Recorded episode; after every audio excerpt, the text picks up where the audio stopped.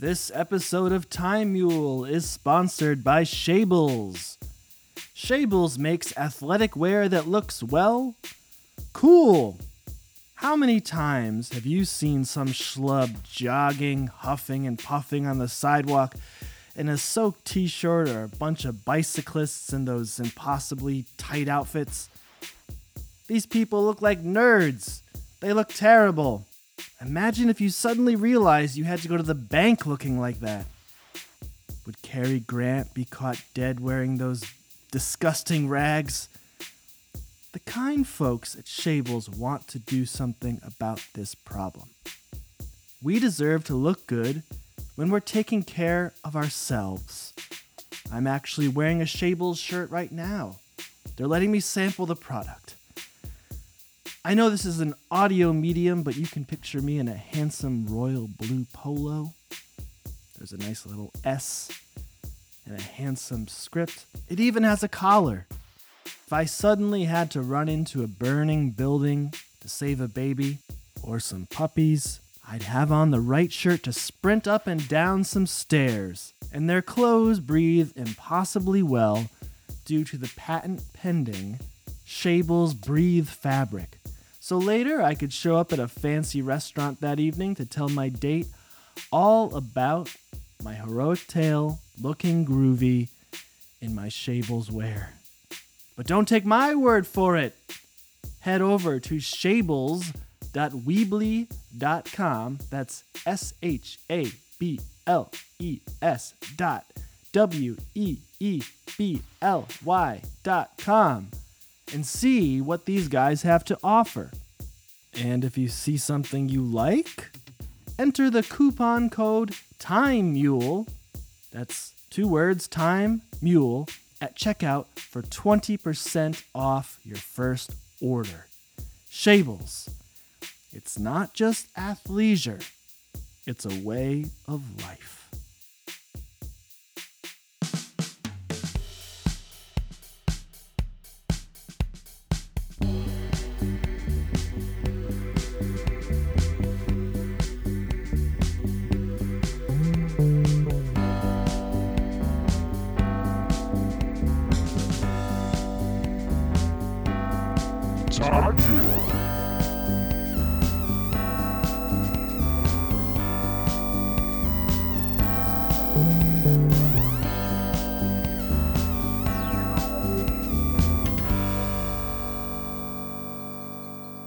Hello, everybody, and welcome back to another episode of Time Mule. I am Gabe.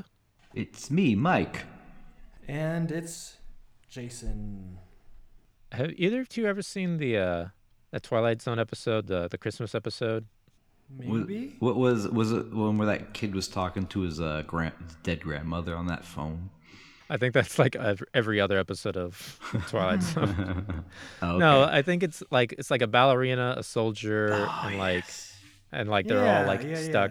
Uh, just when we play this game. By the way, we're gonna play a game, everybody. just think of uh, me as like a disembodied voice, and you two are just trapped inside this cylinder, and you're like wondering what's going on. It's very cinematic. Just like put yourself in that headspace. Mhm. Are you going to be Rod Serling? Oh yeah, always. All right. So, do you want to play a game? Hell yeah. Let's do it. We are playing the superhero game. If you've listened before, this is the game where I pick three comic book characters. Two of them are real and one of them is fake. But what Jason and Mike have to do is find out which one is the fake one, the one I made up. Now, you have three lifelines. Do you remember the lifelines? It's okay if you don't. I don't. Year? There's the year. I will tell you the year.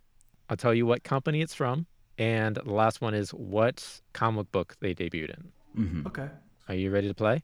I'm I'm ready.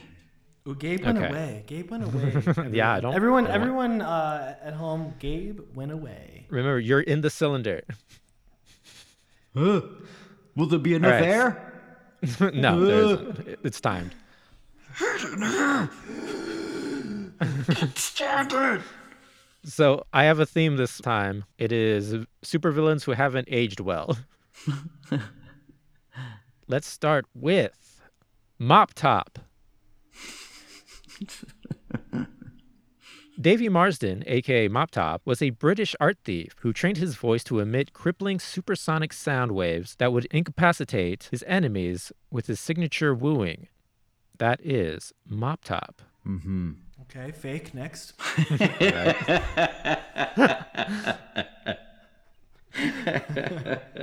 On to number two. Asbestos Lady. Come on. Victoria Murdoch, aka Asbestos Lady, was a criminal chemist and bank robber whose robbery attempts were constantly being thwarted by the human torch. This led her to design a suit lined with asbestos, therefore making it fireproof. She would then set large fires after a robbery to make her quick getaway. Hmm. So I'm just, I know that I'm not working out my answer now, but if that is fake, I give you so much kudos for Victoria Murdoch. That is such a um, That's exactly what comic her book person's would have been. name. Yeah, yeah, Okay. in that time. Yeah. And some of those villains back then, they were pretty janky. And by that I mean, you know, I think we mentioned before Stilt Man. Hey, He's Stilt a Man. guy and his legs just got really long. That's it. He's still around.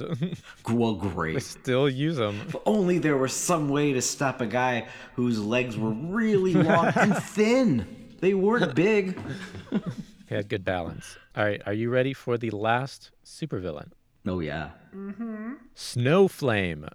Stefan, aka Snowflame, gains various superhuman abilities such as super strength, super speed, and immunity to pain when he snorts the illegal substance cocaine.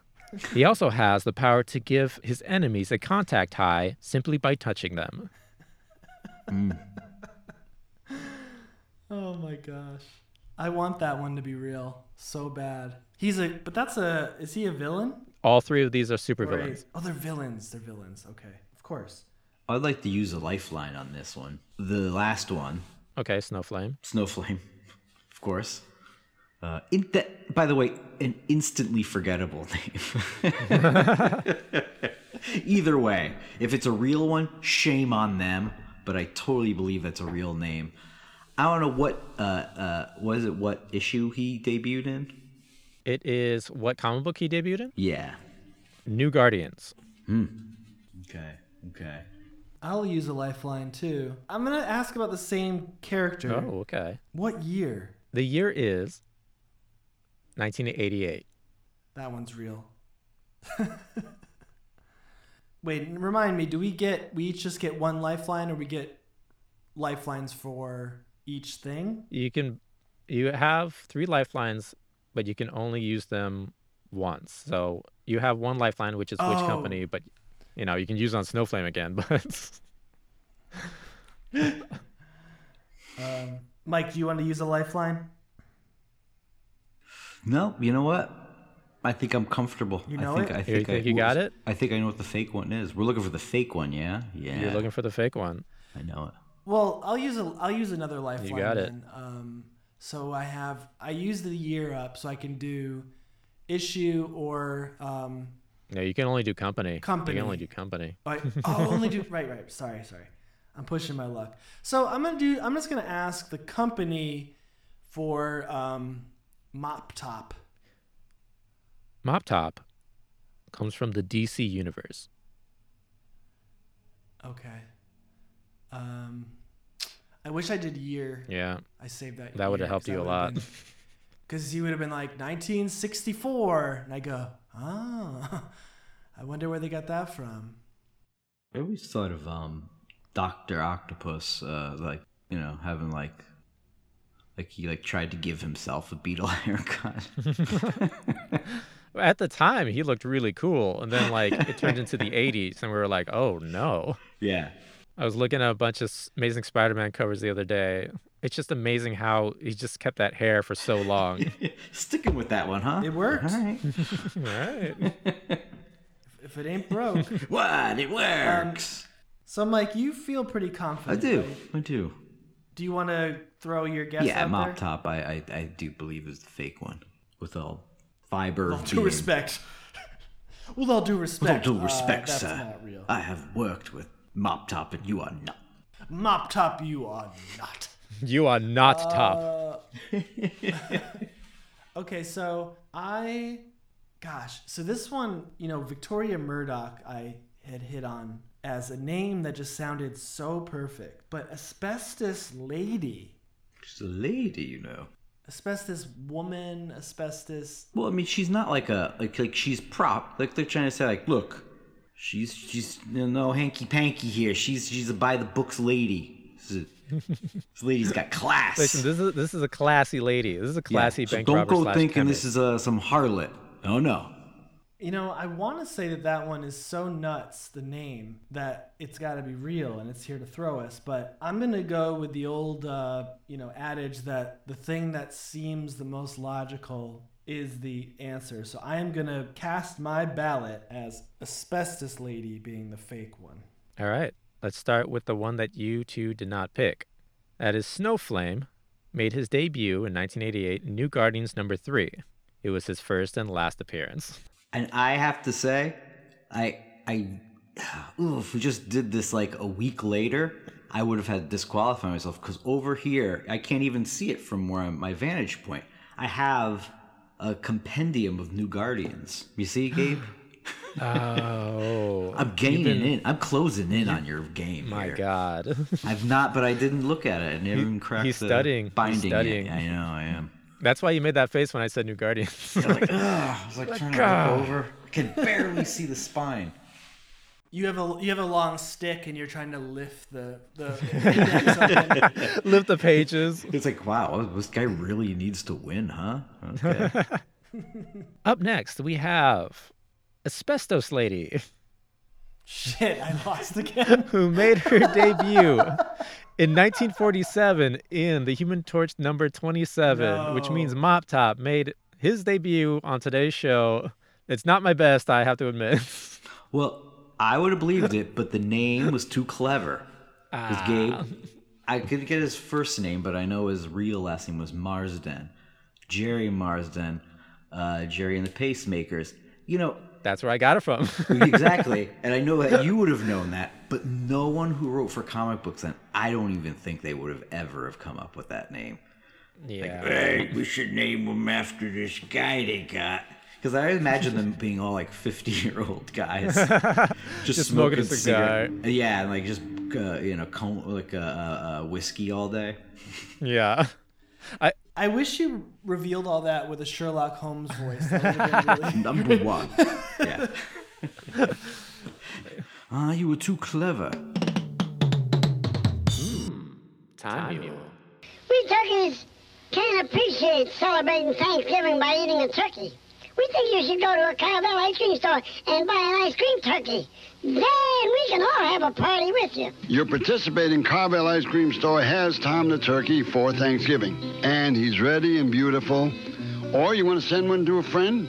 Use the toll-free number that you see here. We honor most major credit cards. And have a happy holiday, folks. Thank you. Let's all go to the lobby. Let's all go to the lobby. Let's all go to the lobby to get ourselves a treat.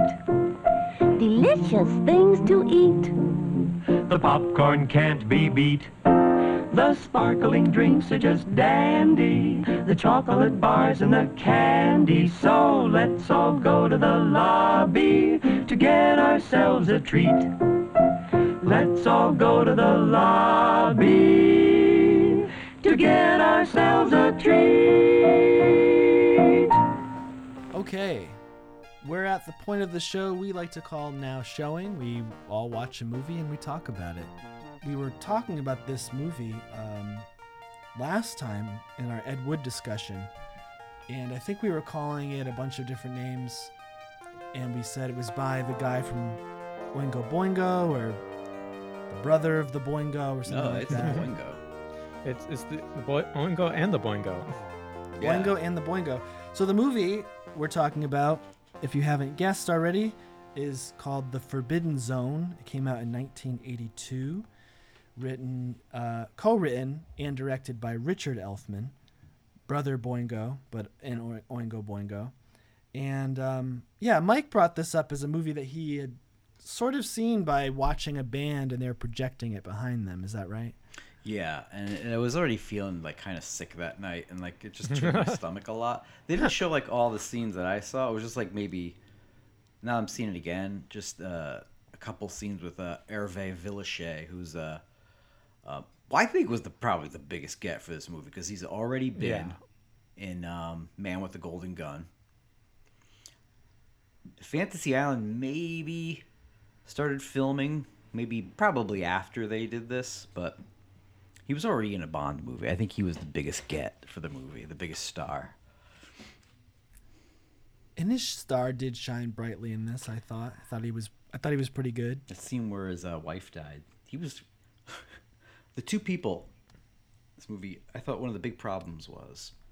Now a lot of people would probably compare it to a John Waters movie, Uh, but I say no because what John Waters did, he didn't tell his actors to uh, overdo it with acting. You know, act bad, but act bad big. No, he just got people who might not have been actors, but they were really interesting to watch on screen. This, I feel like the actors were told like sing really bad. Yeah, yeah, yeah. Act like you can't act. But Hervé Villechaize and the woman who played it, like the queen, I think. Uh, I look up, I'm looking up her name now, Susan Tyrrell. They just played it straight. Like she played it like a Disney villain, which is I- I the think- way you should have. I think and, she's like- like, a Broadway actress. Yeah, yeah, Like she's another get for this movie for some reason. yeah. That is a really good point because I thought the parts where they were on screen were the best, and and I was locked in more. Yeah. And then other parts of the film where it's just it's shock and awe kind of kind of stuff. Yeah. I was groaning a little bit um, in those moments. Now, um, Gabe, hmm let's see if you can do this. Can you summarize the plot of this film? Oh man. Okay. So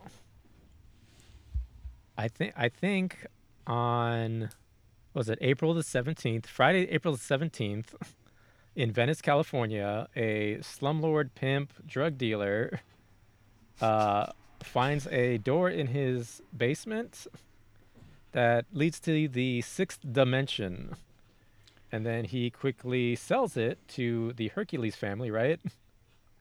Yep. Uh, and then the movie starts pretty much from there, where, oh man, uh, pretty much everybody falls into the door somehow. The movie falls on its face like two seconds in because it says like, "Oh, this drug dealer guy." Also, don't get too attached to this character. They're giving you a ton of backstory on, but he says he goes into an abandoned house. Then a few minutes he sells it. Come on, you never owned it. You just said it was an abandoned house. That's a plot hole. uh, yeah. So, and you know, like, uh, the God, they go down. They when they enter the the the sixth dimension door. Uh, Frenchie, the main character, basically, it's a young woman who has a French accent. I don't know if she's actually French. I can't think she, be. uh, played by the uh, wife of the director Richard Elfman. I don't have her name right now. Uh, Oh my god. how they they go through a kind of tunnel system and they get poked in the butt uh, on the way, and then they fall out of a ass an asshole Yeah. and fall into some shit that's actually just uh, brown pillows. And and, Uh, and and it goes downhill from here. It, it went, it's this is the high point. of the movie. downhill. yeah, that's uh, and then you know all sorts of crazy shit happens, and uh, it's uh, I, I I I I do not like this movie. Yeah, I wouldn't if you haven't seen it. People at home, you know, you never heard me say you should watch it. I don't know how many people actually follow up on watching it before or after we talk about it, but Yeah. it all depends on what you hear from us right now. If you want to cross that bridge, we are not pushing you. To cross that bridge, we are. After this, we hold no responsibility. Now, Mike, th- th- this um raises the question: Is this movie better as a film that you sit down and watch, or something that you see behind a band? I honestly wouldn't want to see this behind a band because then there was this like people that were just supposed to be disgusting, and they were kind of disgusting on their own. But there was a lot of this old guy just like going at women like one would a like like a dog would a couch. You know what I mean? Like a pillow.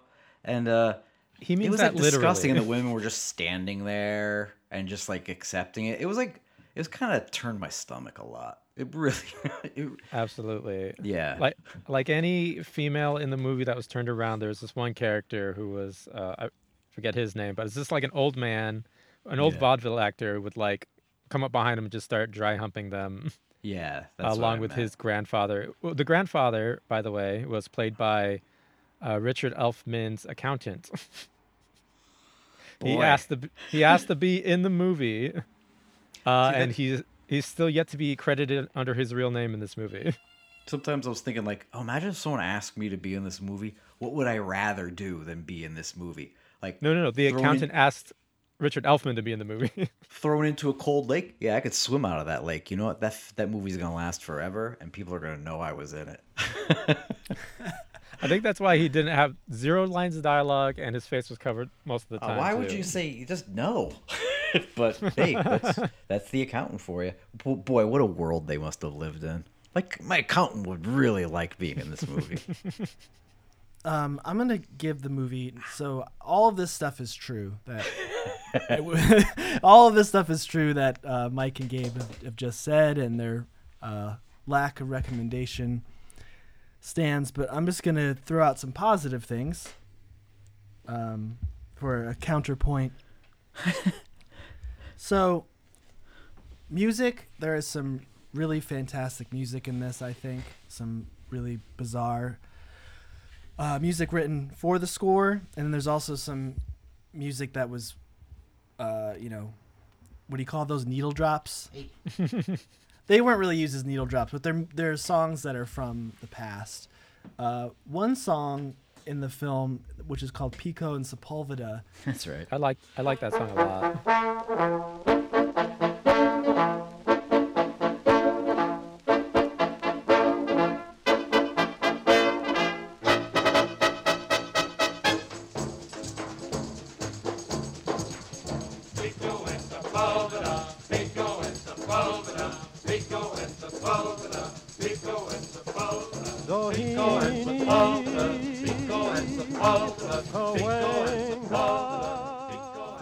Sung that song with some friends in this movie tribute band, and I I never saw Forbidden Zone, but I was just told, hey, this is in this movie Forbidden Zone. Hey, this isn't a movie. You gotta sing it.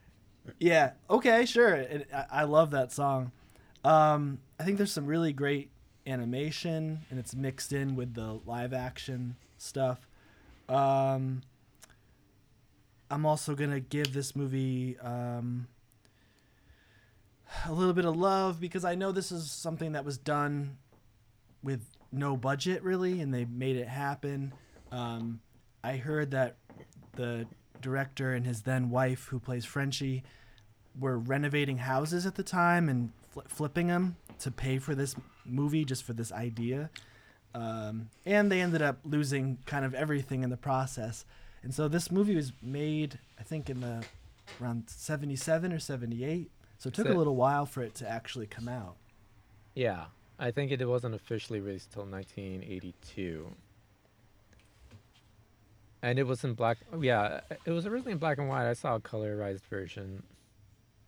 I didn't know it at the time. It, it was really low budget. You can see like the, the the walls of the set like moving. Like it should be it's supposed to be a cave, but it's like it's like breathing.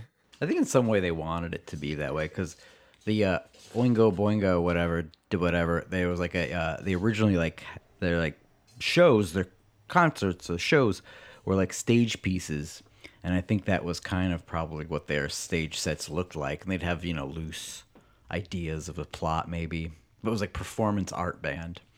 I think the movie is based on the stage shows that they had put on. Yeah, it's they were originally called the Mystic Knights of the Oingo Boingo, and yeah, it was originally just kind of like a stage show.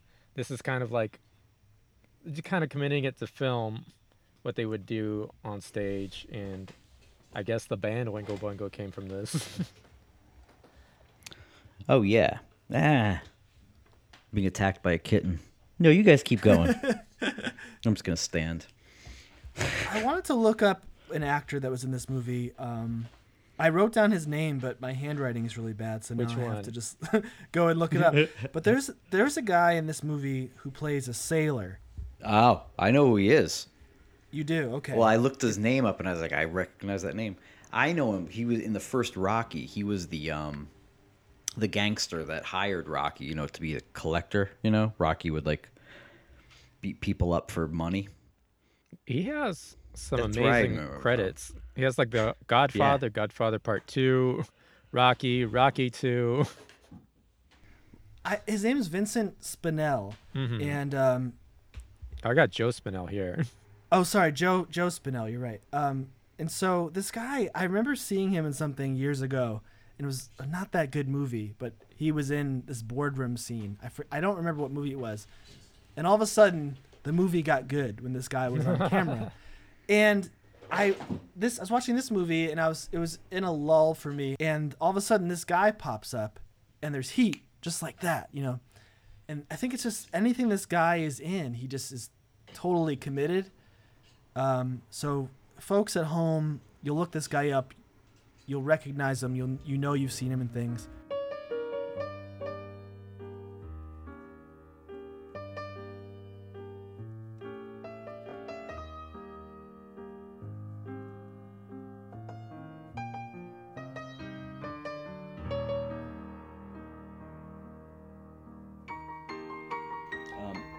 Also have some news. I've read this in a couple places. Uh, reportedly, Tyrrell, who played the, the the the queen, the supposedly evil queen, she uh, had a two-year relationship with Hervé Villechaize, yes, he and did. they shared a home in Laurel Canyon. Just saying. Yeah, That's why their scenes are so passionate. it was authentic. ah, you. Sorry, cat just clawed my back. um, I, I this is gonna this is gonna sound so exciting, you know, j- over over our just kind of sighing about a movie that we weren't too pumped about. Oh, I, I There's can just gonna be sound of a, a cat mauling Mike. I can this. I can shit all over right now if you want me to. I'm I'm holding back. Go for it. Oh man. Okay, so this movie was made at a time that was like, you, I could tell right away as soon as they had the opening, cre- not credits, but like the little prologue of the pimp selling the place that this was made at a time that it was just pretty much made to piss people off, like piss off the norm, right? And you know, like sometimes it's an expression of art to see something like that, but uh, it, it's it's it's being expressed by somebody who's kind of a tool to me. oh yeah. like they're they're trying to throw something out that they think is funny, which is like, you know, it's just like, I I, live close to where they grew up, kind of Venice Beach area. I'm right by the beach, and I grew up with people like this, and what they think is funny is very very inappropriate and like a little fucked up, and like, uh, you know, like I could just name a few things that are really just like. Really, I, I don't know if I really want to bring it up, but like, l- Yeah, like we there's said- definitely racist stuff in this movie. Yeah, It's- super there's racist no, stuff. There's no getting around And the it. problem with that is, right, Gabe, you're right. They were like going like, "Isn't racism? Aren't we like commenting on racism?" But I'm pretty sure they're well. it's not the place of a white guy to put blackface on. and Absolutely go, not. Can you believe what I'm doing? Isn't this a comment? It's not your place. It's not. it- it's also like well, it doesn't offend me. It was like, no, it doesn't. No, I know clearly because you're you think you're very cute doing this, and believe me, they thought they were very cute doing a lot of stuff too. Yeah, they thought they were being cute by having like a a cross dress or like a, a trans person. Oh yeah, that yeah. But it's 1977, and pe- they want to like make a statement. so that didn't translate very well either. And like uh, obviously, we just mentioned earlier the the blatant sexism. There's some really fucked up stuff in here with that. A lot of topless women, and it, it it's again it's made just to piss people off in a time where it was like they just wanted to get get a reaction out of people but they didn't do it with any sort of they didn't really say anything. I don't think they were trying to say anything. Sometimes you could get away with that. They definitely didn't try to do it here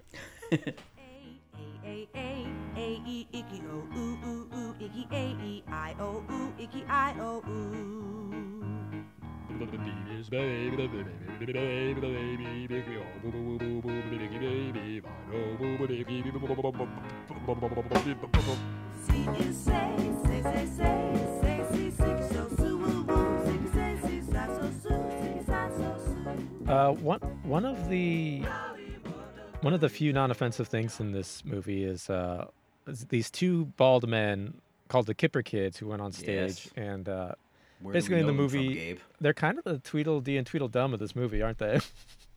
But Sure. Gabe, where do you mo- where where else do you know them from? I know I know you know Gabe. I actually don't know. I, I, I have a ah. weird fact about one of them is oh, that please. they're married. One of them is married to Bette Midler, still married to Bette Oh. Midler. they got married in like funny. the '80s, and they're still happily married. I think so. He must hang out with Lorne Michaels. Who was I listening to? Who said like, "Well, I hang out with Bette Midler and her husband." A lot. I don't know if it was Lorne Michaels, but it was definitely someone of the era. Who do you have? Oh, Bette Midler and his. it might Where- have been Lorne Michaels. Where else have I seen the Kipper Kids, Mike? They're in uh, UHF. it's just in it for like a hot minute. And uh, they're- actually haven't just seen that movie. And then after Oh. they film it, Weird Al walks past and goes, "Hey guys, great stuff." I've been meaning to watch that movie for a really long time, but I, I just haven't gotten around to it. That could be a future now showing. Oh, for sure, absolutely.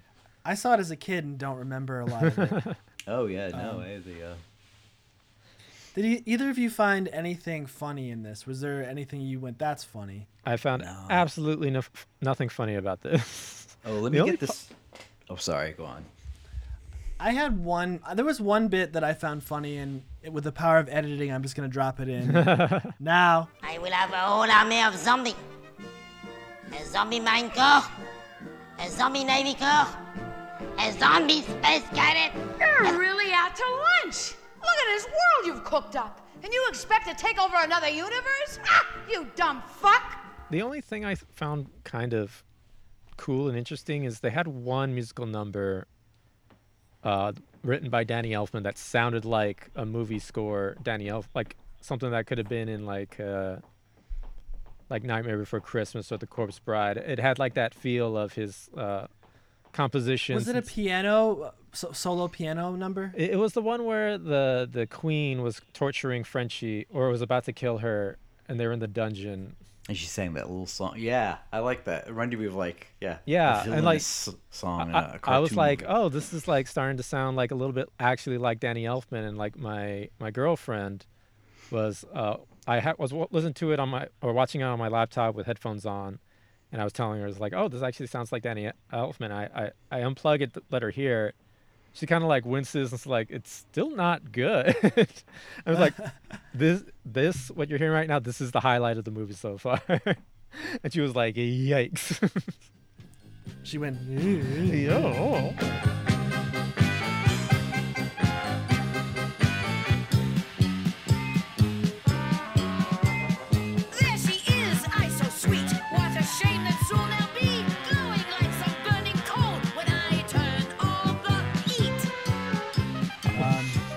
Have any final words on I. I would.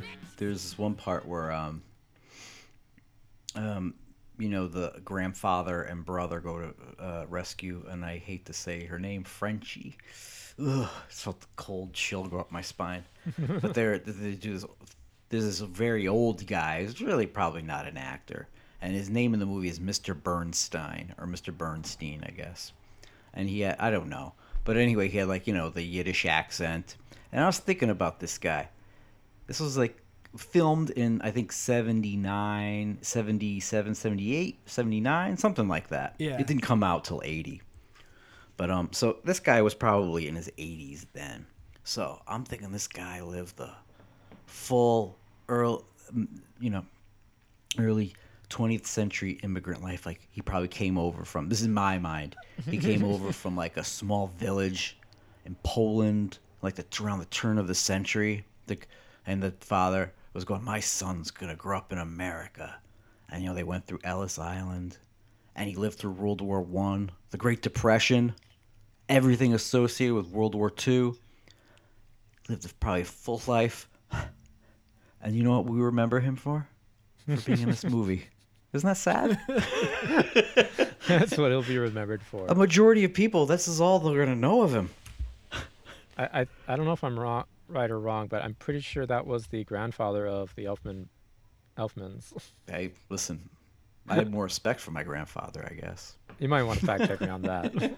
I'm not 100 Say, Grandpa, be in be be be be, be in my bondage, my BDSM movie, please. I got some fun facts before we leave. Yeah. Yeah.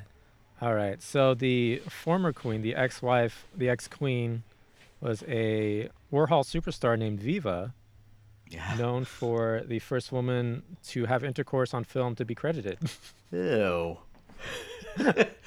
oh, okay, to be credited. Okay. to be credited, you know, it was you know an art movie, not not nasty, not like a porno or anything like that. Uh, so one of the actors was also the writer, Matthew Bright. Uh, I think he was credited as Toshiro Baloney, which is already problematic. uh, he played dual roles as uh, the chicken boy and the trans character. Uh, he actually wrote and directed a movie called Tiptoes. Do either of you know what Tiptoes is? I don't know. It makes me think of the residents or for some reason. Oh boy. Uh, so Tiptoes. Fingertips. Tiptoes was a comedy drama in 2013 starring uh, uh, Matthew McConaughey and Gary Oldman. What? Yeah. Gary Oldman, Cate Blanchett, Patricia Arquette, and Peter Dinklage.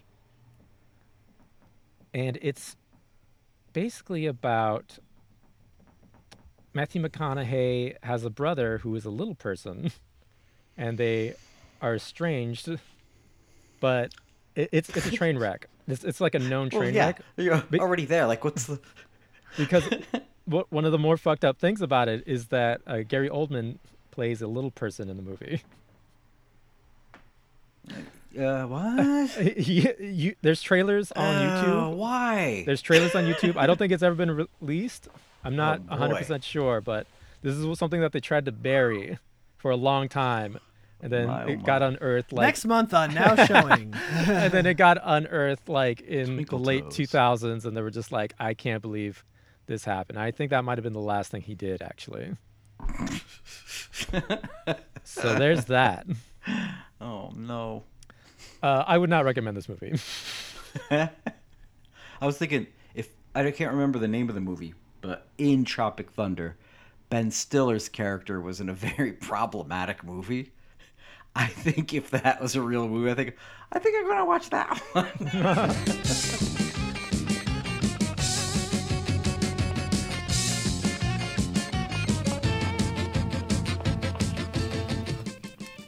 Well, boys, here we are again by the warm, cozy fire. There's something that uh I just need to I need to know from you and that's uh what did we learn today? Well, I learned that a lot of times in uh, TV shows, when uh, a, a younger man is mad at an older man, and it's supposed to take place now, they always say, "Hey, come on, pops." When in real life, no one would ever call anybody pops. I just don't know who's writing some of these shows. That's all. I, I call my dad Pop sometimes. oh my god, have I just been raised on television? oh no. Hey, pops, Hey, give someone else to turn. Well, I learned. I, I'm pretty. There's this podcast I've been listening to lately, which I think has been around for a while. It's probably one of the biggest podcasts in the world. uh, stuff you should know. Oh, I've not heard it, but I Oh, know okay, it. good. I'm not the only one. It's like the top thing that's recommended to me. Oh yeah, I don't know it either. same. It's just like these two guys, they pick a subject. Like one was fascinated was the Nielsen ratings and how it worked.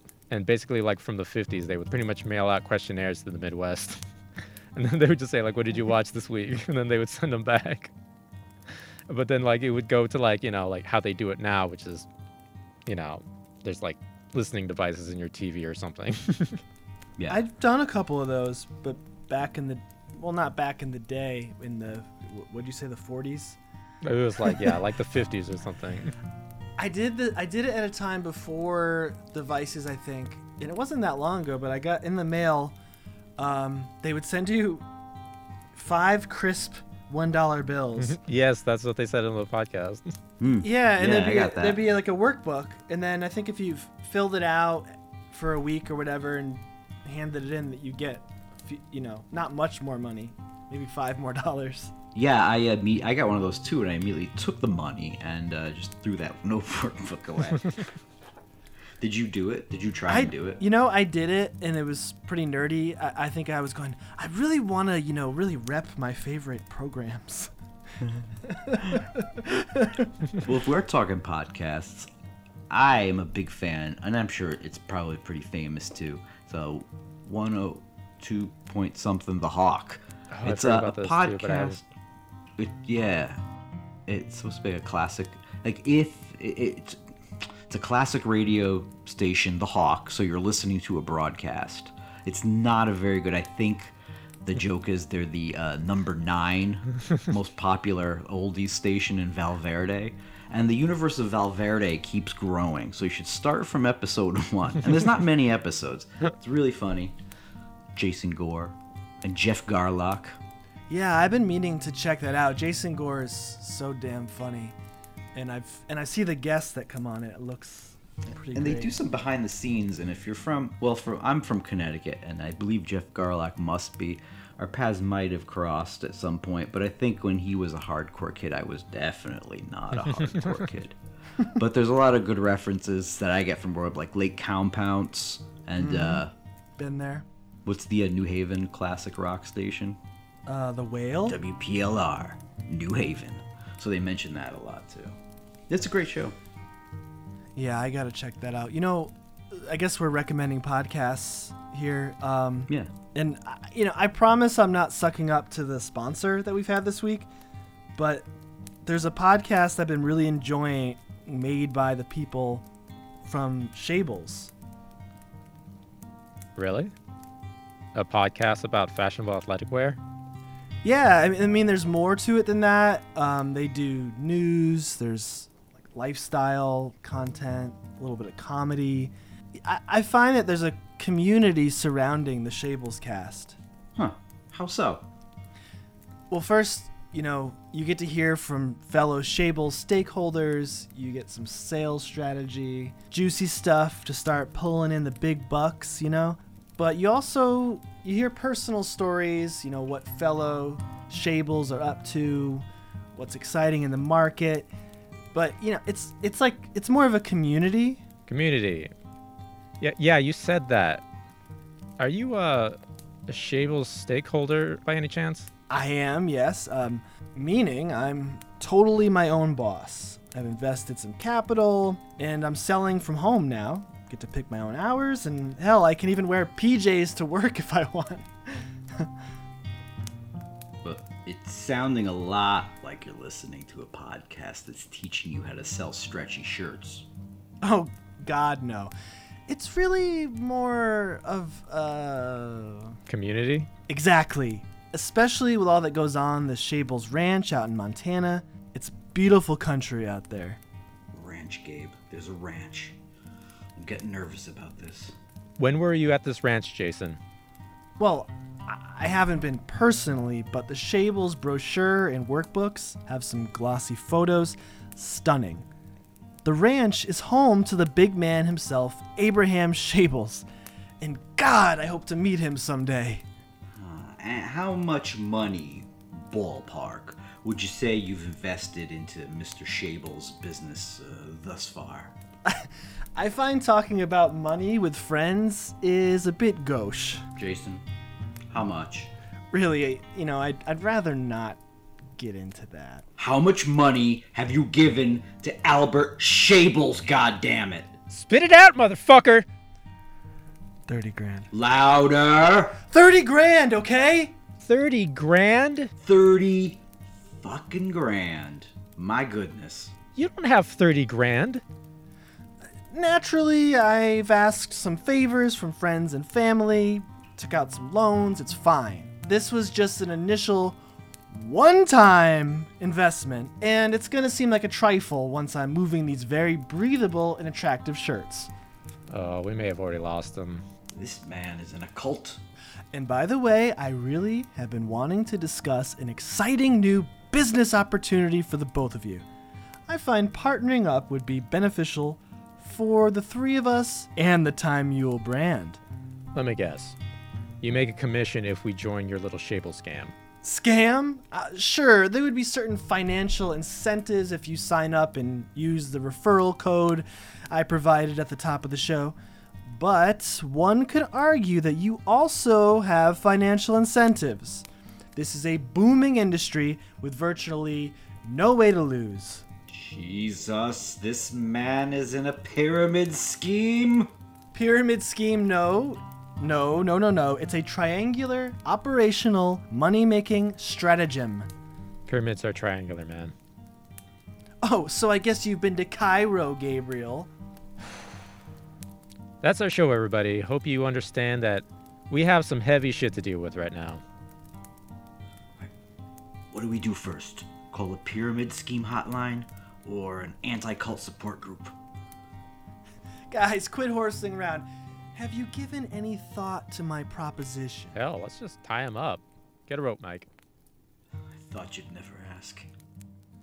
Guys?